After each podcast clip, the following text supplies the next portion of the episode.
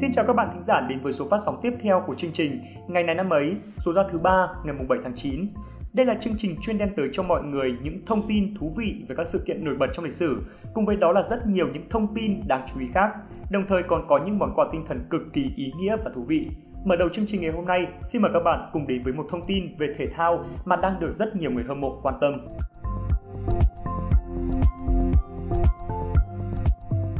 Các bạn thân mến, vào lúc 19 giờ tối ngày hôm nay, mùng 7 tháng 9, đội tuyển quốc gia Việt Nam của chúng ta sẽ có cuộc tiếp đón các cầu thủ Australia trên sân nhà Mỹ Đình trong khuôn khổ lượt trận thứ hai vòng loại cuối cùng World Cup 2022 khu vực châu Á.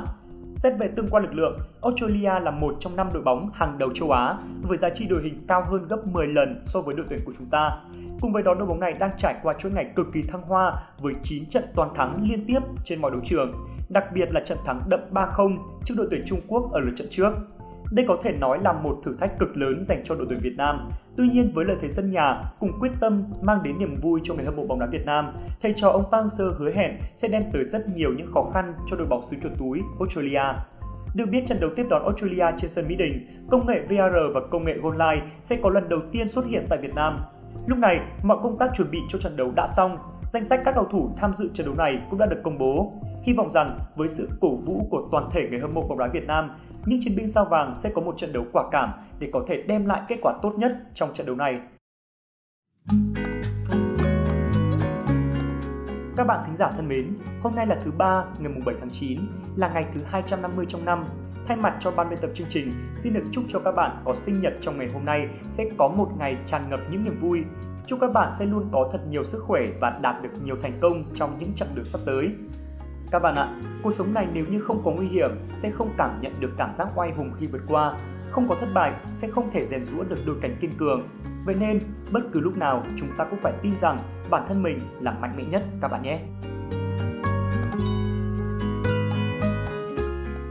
Đến với phần tiếp theo của chương trình ngày hôm nay, mình xin được gửi tặng cho các bạn một câu thơ rất hay, đó chính là Ta hay chê rằng cuộc đời méo mó, sao ta không tròn ngay tự trong tâm.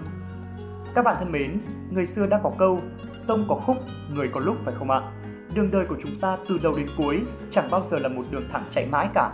Nó có lúc khúc khuỷu, có lúc quanh co, lúc đầy khó khăn, lúc lại muôn vàn thử thách.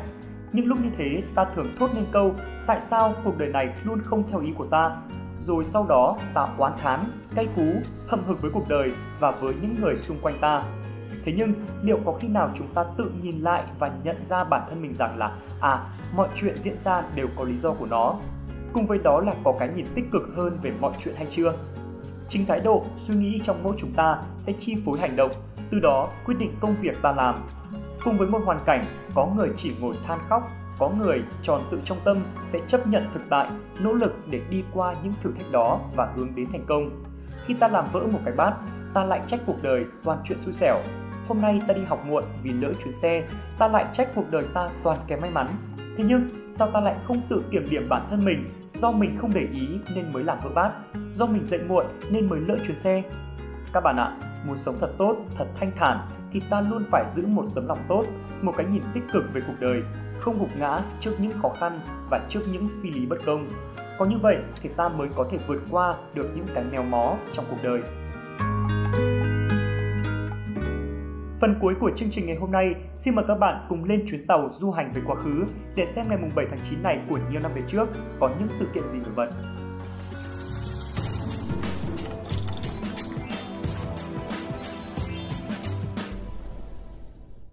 Xin chào mừng các bạn đã đến với ngày này năm ấy. Khánh Hà và Quốc Đạt rất vui khi lại được gặp các bạn thính giả ngày hôm nay. À, thật sự mà nói thì khi mà cái rời phòng thu là Khánh Hà đã có cảm giác là nhớ các bạn rồi cơ. Lúc nào thì cũng chỉ mong là mau mau chóng chóng đến thật nhanh cái ngày mới để có thể được cập nhập với các bạn thính giả thân yêu thôi. Đấy các bạn ạ, Khánh Hà chỉ nhớ các bạn thôi. Còn riêng Đạt ấy thì còn vừa nhớ các bạn, vừa cố gắng để tìm những thông tin thật là mới mẻ và lý thú để gửi tặng đến cho các bạn nữa cơ.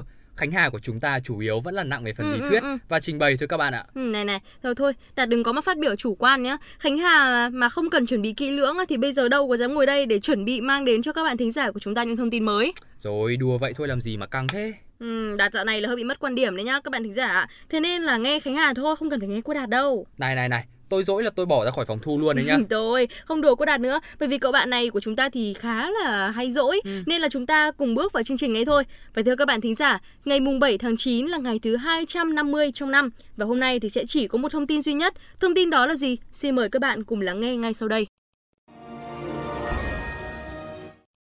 Ngày 7 tháng 9 năm 1970, từ một phòng thu của Đài Tiếng Nói Việt Nam, tín hiệu truyền hình đầu tiên đã được phát sóng, đánh dấu sự ra đời của ngành truyền hình Việt Nam.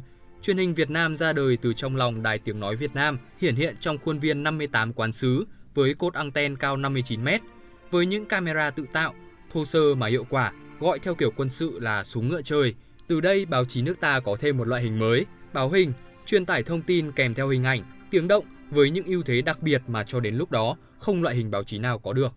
Tên viết tắt chính thức của đài truyền hình Việt Nam là VTV, ba chữ cái in hoa VTV đè lên nhau được dùng làm biểu tượng của đài, lần lượt được thể hiện trong ba màu lục, lam, đỏ. VTV là viết tắt của tên gọi tiếng Anh của đài truyền hình Việt Nam là Việt Nam Television. Năm 1976, trung tâm truyền hình được xây dựng ở Giảng Võ. Ngày 18 tháng 6 năm 1977, ban biên tập vô tuyến truyền hình tách khỏi Đài Tiếng Nói Việt Nam, chuyển thành Đài truyền hình Trung ương và chuyển tới địa điểm mới. Giai đoạn 1976-1986 là giai đoạn Đài truyền hình Việt Nam chuyển sang phát chính thức, từ truyền hình đen trắng chuyển sang truyền hình màu. Bên cạnh việc thống nhất hệ thống truyền hình ở hai miền, Đài truyền hình Việt Nam cũng không ngừng tăng cường cơ sở vật chất để phát sóng có thể cao hơn và xa hơn.